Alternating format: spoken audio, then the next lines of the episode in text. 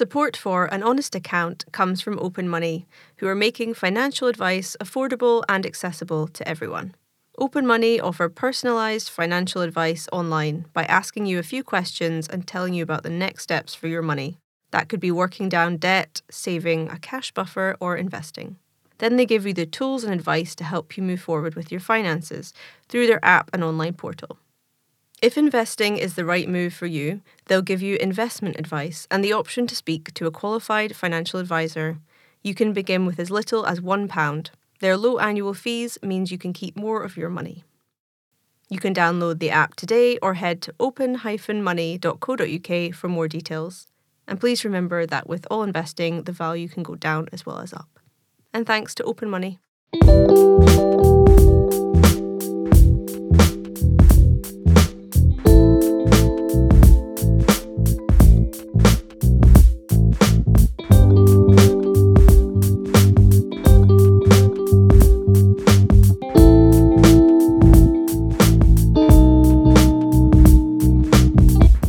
Welcome to An Honest Account, a podcast about how money affects our lives, our work, health, relationships, and more.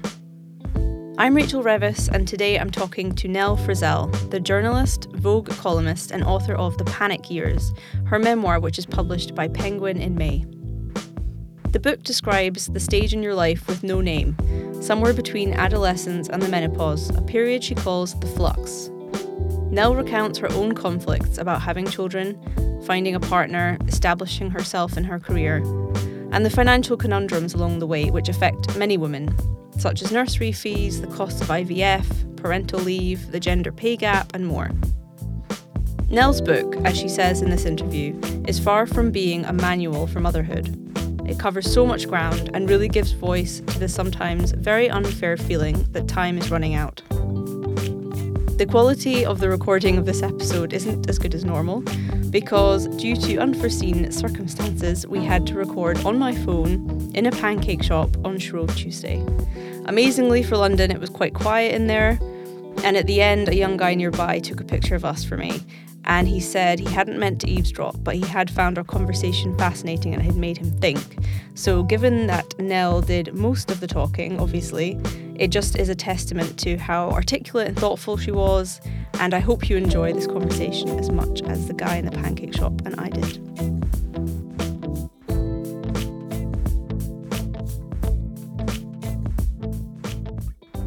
I loved your book, and which is out in May. Out in May. And can you just tell me a little bit about what inspired you to write it? Mm.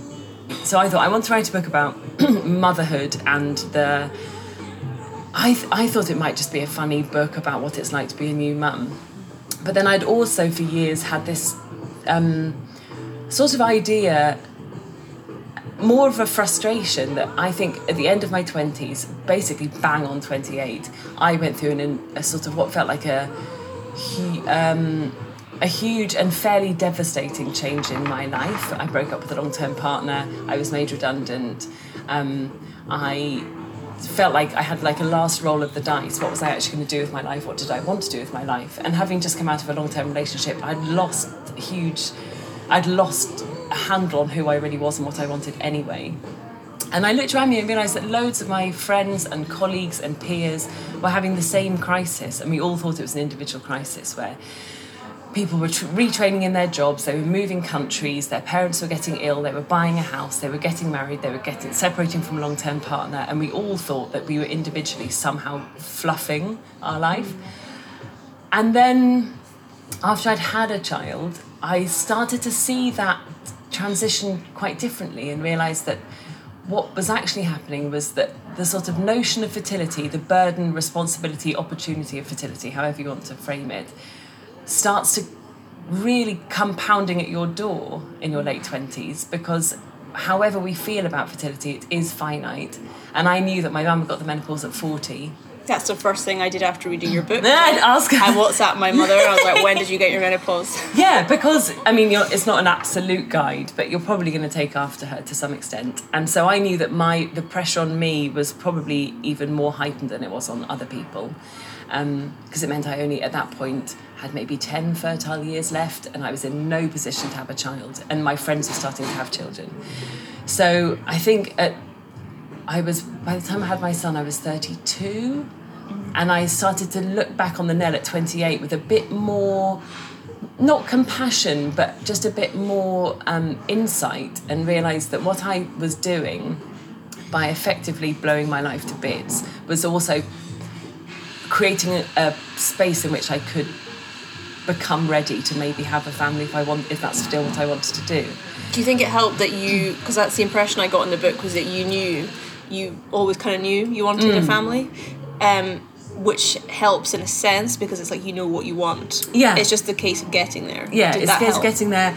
And also that that desire is in itself quite tricky, because I think as a, like, I'm doing air quotes here for everyone listening, the, as a like a modern, privileged, educated woman, to say what I really want is to have a baby seems almost like you're kind of bowing out of the race, and that what you should want is, like, your aspirations should be a bit higher mm. and a bit more woke and a bit more enlightened than just, oh, what I want is like to have a baby in my belly and like have bare feet and stride around the kitchen warming up milk. Like, I wanted...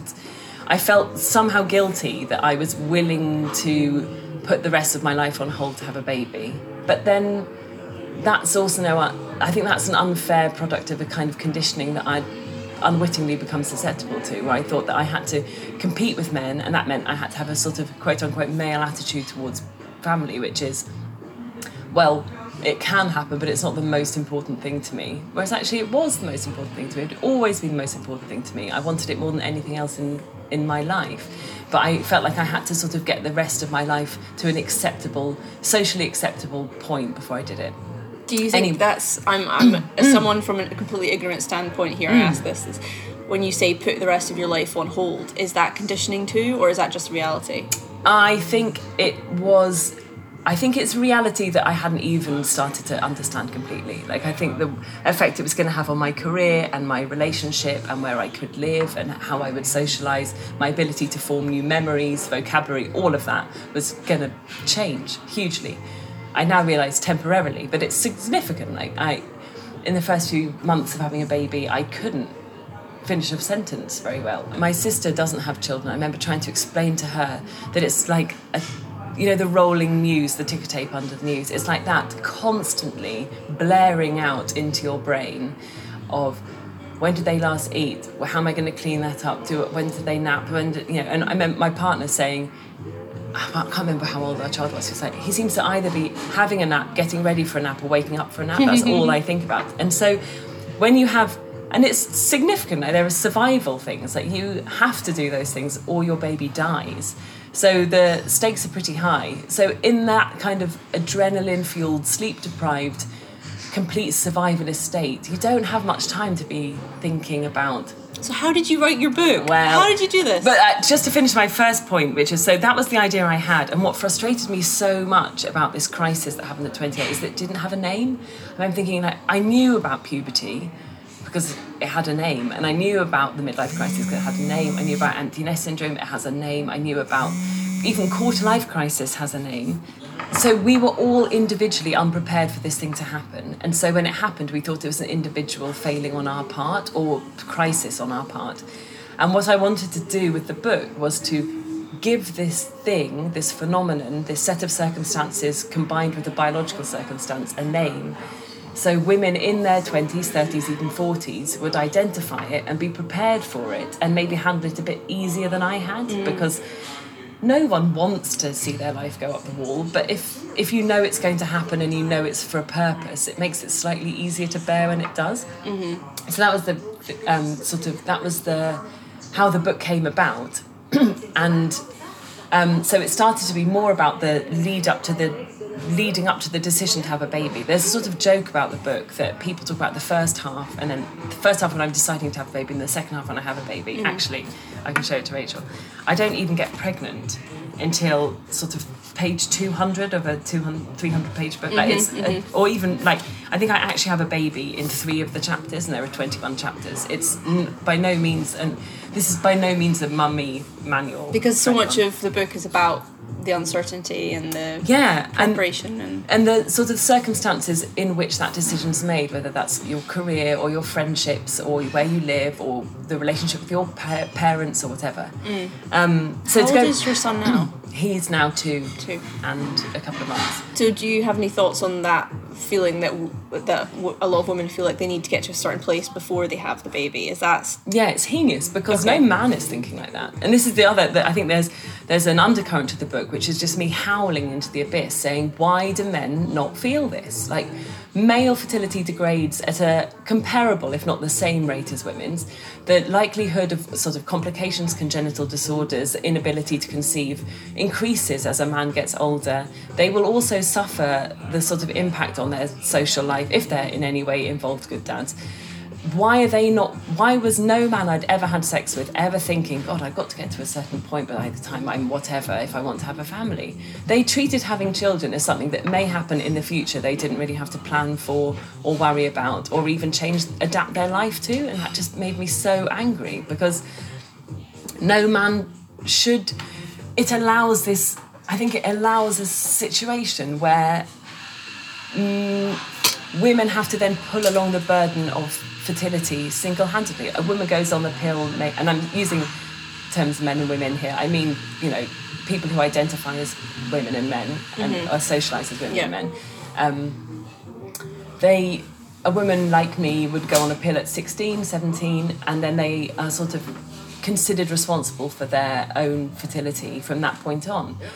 The number of men I had sex with who never ch- even checked that they weren't getting me pregnant, let alone take control to not get me pregnant, is insane. Like mm. they, I could have, I could have had so many children by men that just thought I had it covered, and that, I think that's vile. Like they, because then when you reach a point where you think you maybe would like to have a family, mm. there's this sort of thunderbolt that goes through men where they're like, what? No, what, uh, but that n- no. Like I, if if I don't want you to get pregnant, then you can't get pregnant. It's like no, I absolutely. Like, I've had the apparatus to get pregnant this whole time, just because you haven't had to deal with it. Like I. This is it is similar. I now think if for the year and a half that we were having sex before we before I decided that I wanted to have a child, if every month my partner had wondered if I was pregnant in the like if I hadn't been on contraception, if he'd wondered, then the the prospect of me getting pregnant wouldn't have been quite so alarming and foreign to him, you know, mm. because he would for women throughout their lives they will have pregnancy scares. And every month you will wonder until you get your period whether you might be pregnant, you know, unless you have a particular kind of, unless you're celibate or whatever. There's a possibility that you're going to be pregnant at any time. Actually, I then discovered getting pregnant is much, much more complicated mm. than we think, and you're fertile for much shorter time than you think you are, but whatever. Um, mm. And so it made me very angry because although I was aware of the gender pay gap and the, like, you know, the, the way that the patriarchy means that work is organised to suit men and not women and all of that stuff, I wasn't quite aware, in the sense I hadn't felt it, that my attitude to work and career was shaped by my attitude to fertility in a way that men just didn't have. Like the men in my, the men that I'd worked with and under and managed were not thinking about this in the way that I was, and it put me at a disadvantage because I had this kind of sense that I had to, I couldn't just be the relaxed, nice person who turns up to a job interview at twenty-seven and be like, yeah, like I want to do this for ten years and then just see where life takes me. I was like, no, I actually really want to become established, get this job title, get maybe get this kind of income, get this security that I'm going to be doing this for a while because I want to do something significant in the next few years that may take me out of working for a while. And that obviously impacts the way that you're going to feel about your job. I did. I wasn't willing. I basically wasn't willing to take on like a uh, anything too insecure or too poorly paid mm-hmm. because I knew that I had to sort of get my shit together. Mm. And after having a baby, my God, it's incredible. Like I just, I now value my worth in a way that I just didn't before. My time is just worth more because it can, like. The nursery stuff we'll come on to and the cost of childcare, but even before that, if someone said to me, oh, you know, can you do this piece of work, it's a hundred quid and we need it in two hours, I'd think um no. Basically no, because um, that's two hours that the logistics of being able to work for the hour that it's going to take me to do that work, I would also have to do two hours in preparation just so I can, you know, I have to feed my baby, make sure that he is asleep so I can do the work. That's like a forty-five minute exercise in itself, if not an hour. And then I've got to write it and then I've got to send it to you. And you're only going to pay me one hundred quid. That's not enough, really. Can I get to that point even if I don't have a kid, yeah, please? Yeah, yeah, yeah. I think it's easier when you have a kid because you can, there is this sort of magic key that you can say to the people who are possibly commissioning you, I'm really sorry, but I'm, I don't have any childcare today, so I can do it for tomorrow, but I can't do it today. Do you worry then about saying no and people not coming back?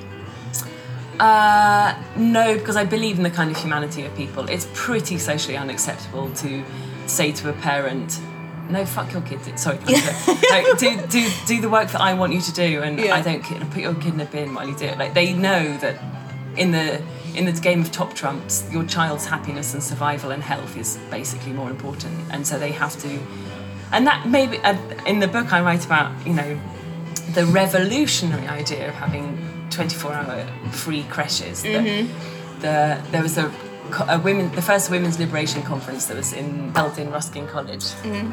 um, in nineteen seventy, they had these amazing demands: um, equal pay, equal opportunities, uh, access to abortion, free and open access to abortion, and twenty-four hour free childcare. When I was twenty, those latter, the, the, certainly the last one, didn't mean so much to me. I was like, twenty-four hour childcare, like, fine, if that's what you need, but I don't. Now I get it. It's like, if we did have, um, if we had access to free childcare, people, parents would operate in such a different way, and there would be an understanding of what that means. But without that, workplaces basically have to, they have to, they have to make contingencies for working parents. The cost to the economy of people who are stre- like suffering from anxiety and depression is enormous. Part of that is surely because they are struggling with juggling all these assets of their life, whether they have children or not. There's sort of a pressure to be succeeding all the time. And I think if you if you make your work, if the workplace is more accommodating, that pressure is slightly alleviated and people can perform better. Mm-hmm. I'm not saying twenty-four hour creches are like the secret to everything, but they'd make a massive difference. But they seem pretty basic if we look back in fifty years' time and thought, oh yeah, that makes sense. Yeah. um, there have been some, I yeah, really good, relative to what we have, um, shared parental policies that have come out from mm. different companies like Diageo, and I saw another one in, it was Bailey Gifford Asset Management, where... And the civil service is actually pretty good yeah. now. So what do you think of those? Because, you know, they're offering equal leave. I mean, both employees could be at the same company. It could apply to surrogate. There's all these kind of provisions mm. which weren't there before. Do you think that's a step in the right direction? It's definitely a step in the direct, right direction. It's definitely a... It's sort of, if nothing else, it's like a public-facing um, acceptance that the state of things isn't good enough, and that is, and that parenting is a very important job. Mm. It's not gone as far as that. Like, I think, I think that all parents or all people with a caring responsibility, that might be for a sibling, a parent, whoever, should be paid a wage from the state to do that, because it would be cheaper than outsourcing that to a privatised, you know, like. It's basically cheaper for the state to pay me to look after my son than for the state to pay me to then pay someone else to look after my son. Mm. It just is. Mm-hmm. And you look at, you know, there are places that do it better. I think is it in Berlin you get all early years care is free. And so... Of course Berlin does it better. Of course they do it better. And probably Scandinavia do it. And other places do it better. But um, because if you... If as a... government or state or or just a, the the power structure, what you want, I imagine, is a happy, healthy population. That's the sort of main thing. That's what people fight wars for, and you know, that's what they believe in. That's what people vote for. They want to be happy, healthy, looked after, and able to live a life of relative freedom. That's what we want. Surely, like, the early years, which we know are so incredibly formative, like, they medically, socially, emotionally, it's all there in the first five years of your life. We, if we put the money in there, it would reap enormous rewards later on. You know, there would be a healthier population with a better relationship with their primary caregiver, whoever that is. They would be better able to form relationships. They'd be better to concentrate on tasks given to them. They would be more likely to be able to go out into the world and behave in a kind of socially acceptable, altruistic way. So it just makes sense. As a humanitarian, but also economically, to put your money into the early years of someone's life. Weirdly, what we seem to do in this country is to say, if you're having a baby, basically that's like a private domestic setup that you need to organise, and we're not going to give you anything for, like, mm. family allowance, what it used to be called. Um, I can't remember what it's called now. Anyway, it's twenty pounds a week. What's that? I mean, what is that? I'm like, I'm living a certain kind of urban middle class life. But if I, even if I lived somewhere in different circumstances, twenty quid is not, it's going to pay your nappies. That's it. Like, what about your heating, your ability to go to a playgroup, to get to your midwife appointment, the bus fare to go to the doctor, the, you know, the ability to buy clothes for your child and you, like, taking away all the luxuries of like baby yoga and what, or, like all of that stuff, forget that stuff, just to keep a family, parent, child healthy and alive takes a huge amount of money. Why are we not putting money into that? Mm. Why do we not? Why do we not do it? And when you mentioned nursery fees, that really got yeah. really got me. Um, okay, shall I give you the stats? I would love it, because I do know one of my colleagues who has to leave on the dot every day because they will get charged X per minute that they're mm. late, mm. and it just seems like incredibly punitive and stressful yeah. way to live. So yeah, yeah, please tell me the stats. Yeah. Well, the, the stats that I, as I understood it at the time of writing, so my local authority nursery, so this isn't like a private nursery, this is one that is subsidised or affiliated to a local education authority. It's forty-three pounds a day minimum for any child between zero and two. So if your child, even if you're going to work three days a week, that's still like one hundred twenty-five pounds a week just on childcare. Um, In the U K, the average cost of sending a child to under two to nursery is one hundred twenty-seven pounds a week if you work part-time and two hundred forty-two pounds per week full-time. The average wage in the U K for someone working full-time is five hundred sixty pounds, five hundred sixty-nine pounds a week. That's like just under thirty grand a year. Meaning that once you've taken away childcare and just childcare, you've got three hundred twenty-seven pounds left. That basically means forty-three percent of your income is going directly to childcare. So if you're working, even if you're working full-time, forty-three percent of your income is going to childcare. Mm. So you're then operating with what, like fifty-seven percent of an income plus the added expense of having a child. It doesn't, mm. mathematically, mm. it doesn't work. And that's if, and I think there's an assumption that you have a partner who will be doing a, like they will keep their job, they will be supporting you financially.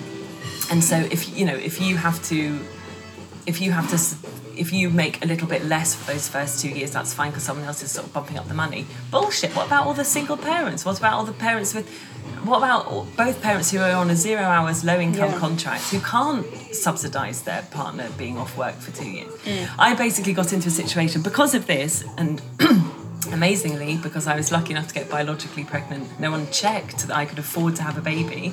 I didn't have to prove to anyone, unlike with adoption where you have to go through these enormous, like, I mean, quite taxing logistical, emotional, financial checks to see that you are able to have a baby. If you can just get pregnant like I did, it's only once I had a baby I realised I couldn't afford it. I couldn't afford to have a baby. You know, like, if it's fifty pounds a day to send my child to nursery, in that day, on a good day, I might make one hundred fifty pounds. But what about the day I send them to nursery and I haven't made any money? All my pictures have got turned down, or the person that I want to interview can't make it, or the the newspaper that I've worked for, there's a delay in payment, or the you know the organisation, which is very common. The organisation I've worked for has folded and they're not paying anyone, or there, there's like a freeze on. It's so. As someone who had a fairly unpredictable, unstable working life, whereas one week I might make three hundred pounds, one week I might make no money at all, I felt like I couldn't afford to put my child into childcare. which meant that I then was less free to work. Financial uncertainty must have been a good motivator for writing the book then. Good yeah. way to finish your deadlines. Oh my God, yeah. Yeah, like I knew that for the first time in my life, I, by getting a book deal with a major publisher, I had bought two years where I didn't need to be constantly making money every week, which is huge for me. That that is enormous. That's like winning the lottery. Mm. Of course, then a lot of that money goes on just the daily, day-to-day existence, and you're left with like the kind of income that I had when I did a, like the job, I was doing a casual job while I was pregnant and the first year that I had my ch- child, which was minimum wage, and it was like a zero hours contract. I, like, that is sort of the income that I live on now, because I don't want to just spunk away this advance that I've got on my book by just, mm. you know, just the tiny day-to-day existence of having a child. um, can we talk about your partner for a sec? Yeah. I really admired the kind of honest way you wrote about the fact that you got to the same place but in very different ways and kind of, well, not different times, but mm. there was a sense that this was really what you wanted and you had to keep approaching him about it. Yeah. And correct me if I'm wrong, but I remember saying something like he was... the whole time he wasn't against the idea, he was just considering it and thinking about the practicalities, including mm. the financial practicalities. Mm-hmm. So how much did that factor, the finance side of it, factor into his decision making? And do you think, because you said earlier that you realised you couldn't afford it after getting mm. pregnant, so how much does money come into all of this generally? Massively. I would say it's very kind of you to say that I wrote about it well. It's nicer of him to allow me to write about it so boldly. Like, I'm very grateful to him that he's let me basically tell my version of it without intervening. Um, but he is like the only child of a single mum. He grew up on a council estate, and he's always, so his understanding of money and security is slightly different to mine, only slightly, but like he knows what it's like to, like he remembers his mum saying to him, when he was old enough to remember this, so maybe five or six, she'd got a job, I think it was twenty-two thousand pounds a year, and she's like, so now, Nikki, we'll be all right. And like, that is huge. So of course, like his, and that also means up until that point, she wasn't all right. She wasn't sure if she could afford this. She couldn't, she, you know, she couldn't have had a child if she hadn't had a house that was subsidised by the council. Thank God, like more of them, please. And she had to carry on working whilst having a child. So when I very blithely said, oh, come on, let's have a baby, let's have a baby before it's too late, he was obviously had a, a, a like palpable, tangible, personal understanding of what it means to not necessarily be able to afford that. Mm. And that security is hard, hard won and really precious. And so while I was, he would say things, but the problem is communication. It's always communication. He would say, but like, where will they sleep? And I was like, they'll just sleep in our room. But what he means is, like, can we afford our housing? Like, and if you're not working, can I really pay for our rent? And like, can we pay the rent together? And this is a child that we're not just going to have for the first year that they sleep in our room. Like, they're going to need space. Do we have physical space? Like, housing is massively important. And he he was also having a career change. Could... He now says, quite rightly, that that was tempered or at least very different because he had a baby. He didn't, he had, he wanted to, where he worked was compromised by needing to be able to get home fairly quickly. Like, if there was an emergency, he wanted to be able to get home within an hour in London. That, mm. you know, so that made his decisions about where he was going to work mm. different. And he also probably felt the responsibility to be earning a certain amount of money. And he also, but money aside, the freedom to pursue the career that you want is really important. It's important for your identity and it's important for your long-term happiness. And he knew that having a baby would kick that ambition to the bottom of the pile for a while. Yeah. And so he was going to, he was going to be so preoccupied with making sure that his son was happy and healthy that chasing every work opportunity would not be as available to him. Mm.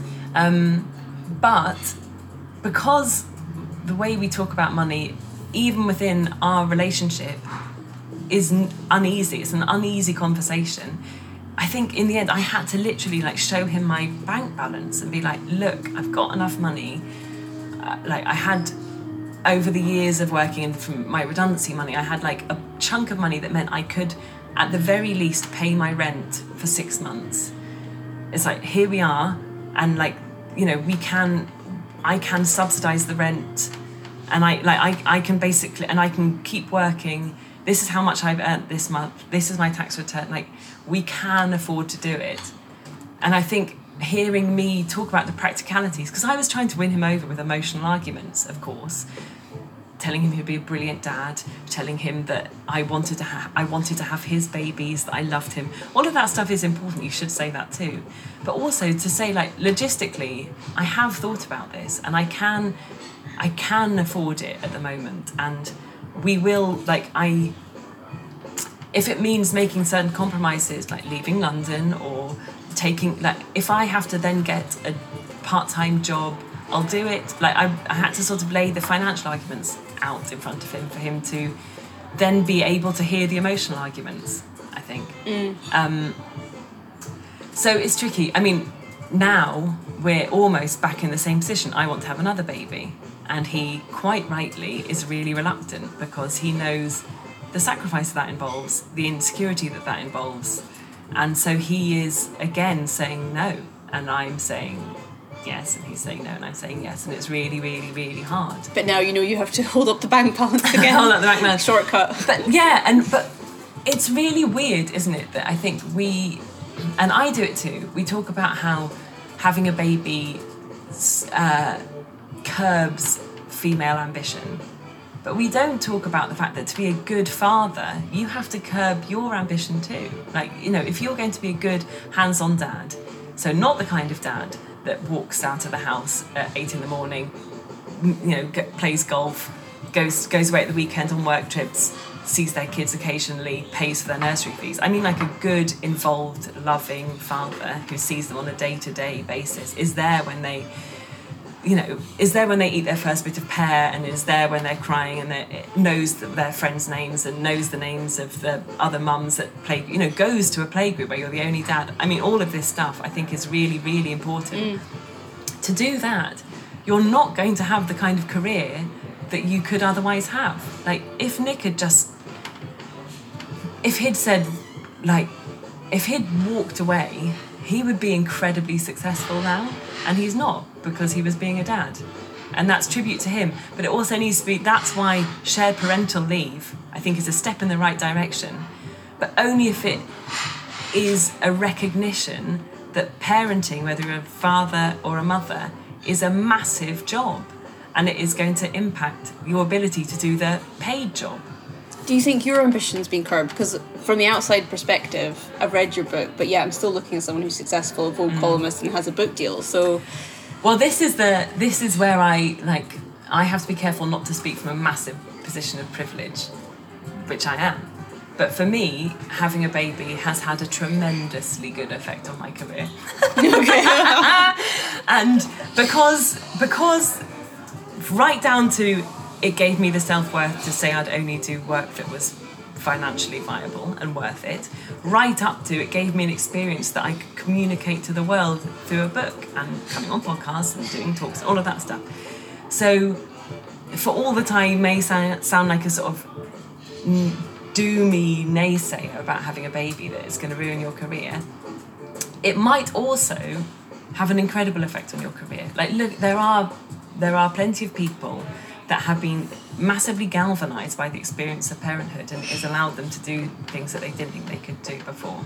Mm. Um, because you learn, you learn your capacity is greater than you thought. Like, I can now, you know, I, I wrote this book in, I wrote it over a series of three and a half months, four months.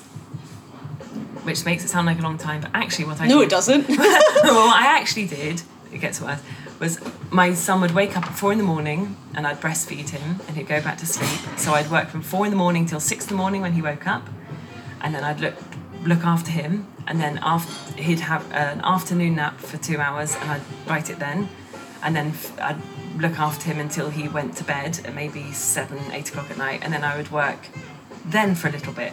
Like, then I would probably not do the writing work, but I do like my emails, you know, the kind of logistics of writing, mm. which is getting in touch with people, setting up interviews, mm. blah, blah, blah. So in four-hour chunks every day, I wrote the book in the dark, on my own, in my front room, while my child was asleep. That's really lucky, if you know, because I'm a writer, I could do that. We have all the, you know, Beryl Bainbridge did it, J K Rowling, like people have done it. I'm not revolutionary in that, but I'm also incredibly lucky that that was a path open to me. If my job was nursing, you can't, a nurse can't breastfeed her baby, go and be a nurse for two hours and then come back and look after her baby or her toddler. Yeah. She has to be at work. She mm-hmm. has to be in a place of work. Mm-hmm. So it's very different. It's still given me a lot of perspective, though, you talking about that. It just makes me question my own work work ethic. Oh, oh God, and mine. Like, after after I'd written the book, I was, like, desperate to write another one because I was, like, I have achieved this thing in those blank hours. So I could I, I could keep going. I'm very lucky now. I can pe- afford for him, because of the book deal, I can afford for him to go to nursery two mornings a week. I've got six hours a week to just do whatever the hell I like. Like, and, and and whereas before, six hours would be a working day, and I'd maybe, you know, do a bit of work in that day. Now that feels like a huge amount of time to do something. Like, I honestly feel like in six hours a week, I could write another book. I could, yeah. I could do anything. I'd love to feel like that. Maybe I should just have a kid to feel like well, that. No, but it's it's the greater truth that restriction is the yeah. key. You tweeted a few weeks ago about never spending more than forty pounds on anything, so I yeah. wonder if that was your attitude before you had a kid. You had a certain attitude about money, you know, throughout your life. Yeah, my first job, my first job job, full-time paid job as a graduate was ten thousand pounds a year, and I was living on my own in a one-bedroom flat, so my rent was, I think, three hundred twenty pounds a month, three hundred fifty pounds a month. This was in Leeds. And so I was living on not very much money, obviously. Like, I can't even do the maths, but I, my disposable income was really small. And I did that for two or three years. And I wouldn't I wouldn't recommend it because I don't want everyone to work on minimum wage, which is what it was. But it's an incredibly useful life skill to be living on a, a definite budget. I've never... It's really hard to talk about this, because I am, like, a white middle-class woman, so I'm speaking from a massive position of privilege. But I've never been, I've never gone into my overdraft because I'm too scared of debt. And I have, I, for, you know, I, when my, when I finally moved in with my boyfriend at the time, I left a flat that didn't have any hot water. I, I didn't, like, my, all my bills were teeny-weeny because I would just, like, I'd have one lamp on and I would, I never got the bus, I walked everywhere. Like, I was just used to living on a small amount of money. There's nothing heroic about that, it's miserable. There are people who live like that their entire lives and they have kids and it's shit, they shouldn't have to live like that. You know, there sh- people shouldn't be living on so little money that they have to decide between getting the bus or buying milk, it's terrible. But I was very lucky that I was able to do it for a while, learn the skills that I can then keep now. Mm. So I, I can, when my son was little, before I got the book advance, I was back to those things. I was eating rice every day and I was walking instead of getting the train, and I was, you know, I was, I've never bought him, I've never ever bought him anything new. Every, like, everything is from charity shop. All his toys, all his clothes, either hand-me-downs or I've got them from charity shops. Great for the planet though. Yeah, I know, it's so, this is the, you know, we were saying about, um, creches, you mm. just have to roll back thirty years to the way people were living then, and it was a bit more sustainable. Mm-hmm. Ecologically, I think the mm-hmm. same is true. Like, I had flannels and Tupperware. I wasn't buying pre-packaged food. I was carrying around Tupperware. I was washing him with flannels. I was walking everywhere. All my clothes secondhand. That's cheaper, but it also has the added mm. bonus of being ecologically and ethically better. Hurrah! So, like, all we have to do is roll back to the way that my mum and definitely my granny were living mm. for it to be a more sustainable exercise. If you can, if you can really in, savour sitting on a windy beach and having, like, a sandwich that you brought from home, then the whole your whole life is nice. But if what you need is, like, an Instagram-worthy European beach with, like, a, like a very beautiful Instagram-heavy plate of food that you've bought in a taverna, then you have to, you're sort of in a constant state of aspiration and desire, which isn't very comfortable. That's capitalism. That's capitalism. Oh, yeah, like, I... This is tricky because I write for magazines, but I don't read a huge amount of... I don't have a T V and I don't take public transport. So even aside from magazines, I'm not. I'm just not exposed to advertising as much as I used to be or other people. I was saying that recently. I don't feel like I'm influenced by adverts at all. I don't click inc- on adverts. Isn't it incredible though? It's incredible to to not just to not see adverts. Yeah. And like, even if you can block them out, they're still there. Like I, I still make a lot of money, but I don't quite understand how. I don't know like the way I felt about my body changed hugely just by not seeing adverts. Mm, interesting. And the way I felt about my life changed massively from not being exposed to advertising. Even though, like, I am a fairly cynical, educated woman who I've worked in advertising, I know the lies, I know how it works. So I, I you know, I know a shampoo is not going to get you a husband. Yeah. I know that. But there's a bit of you that still thinks having shit hair makes you ugly, and it tells you that there's such a thing as shit hair. Which there isn't. Ta-da! It's all lies. It's just capitalism selling you a problem. Mm, that's very true. I think that's quite a good note to end on. Okay. Shampoo cannot give you... What was it? Well, I said husband, but let's change husband. That. Like, shampoo cannot make... Shampoo will not bring you love. That's the one lesson. Well, not the only lesson. I take many lessons from your book, but it's a useful one, so thank you so much for your time. My pleasure. Next up, Hayley Milhouse, Head of Advisor Services at Open Money, talks a little about financial preparations when it comes to having children.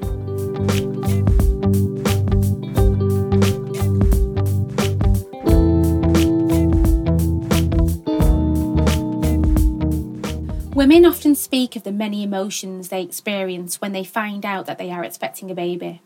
Joy, shock, worry, excitement, and fear.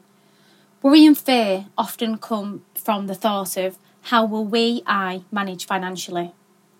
This has become more prevalent as many women now contribute significantly to the overall household income. And according to the Money Advice Service, on average the U K spends eleven thousand pounds on their newborn baby a year. So some tips from me are, understand your options and plan on what would work for your personal financial circumstances. If you're employed, know what your maternity rights are, along with your partner's. A lot of employers now offer more flexibility and have an option for shared parental leave. Know when statutory pay will become payable. You could use holidays to manage any reduction in income. If you can't or are self-employed, plan how much you can save now until the baby arrives, in order to make sure you have enough of a nest egg to enjoy those first few months without having to worry. Modern-day parenting can be overwhelming, especially as there is so much information on different products um, that are advertised, especially now via social media. This can cause stress as you want to make sure you have the best things for your baby. But it's important to think before you buy and read trusted reviews. It's also important to speak to friends, family, other parents. What have their experiences been and what would they recommend? Parenting is never a one-size-fits-all, but talking to others can help to shape what could work for you and save you money at the same time.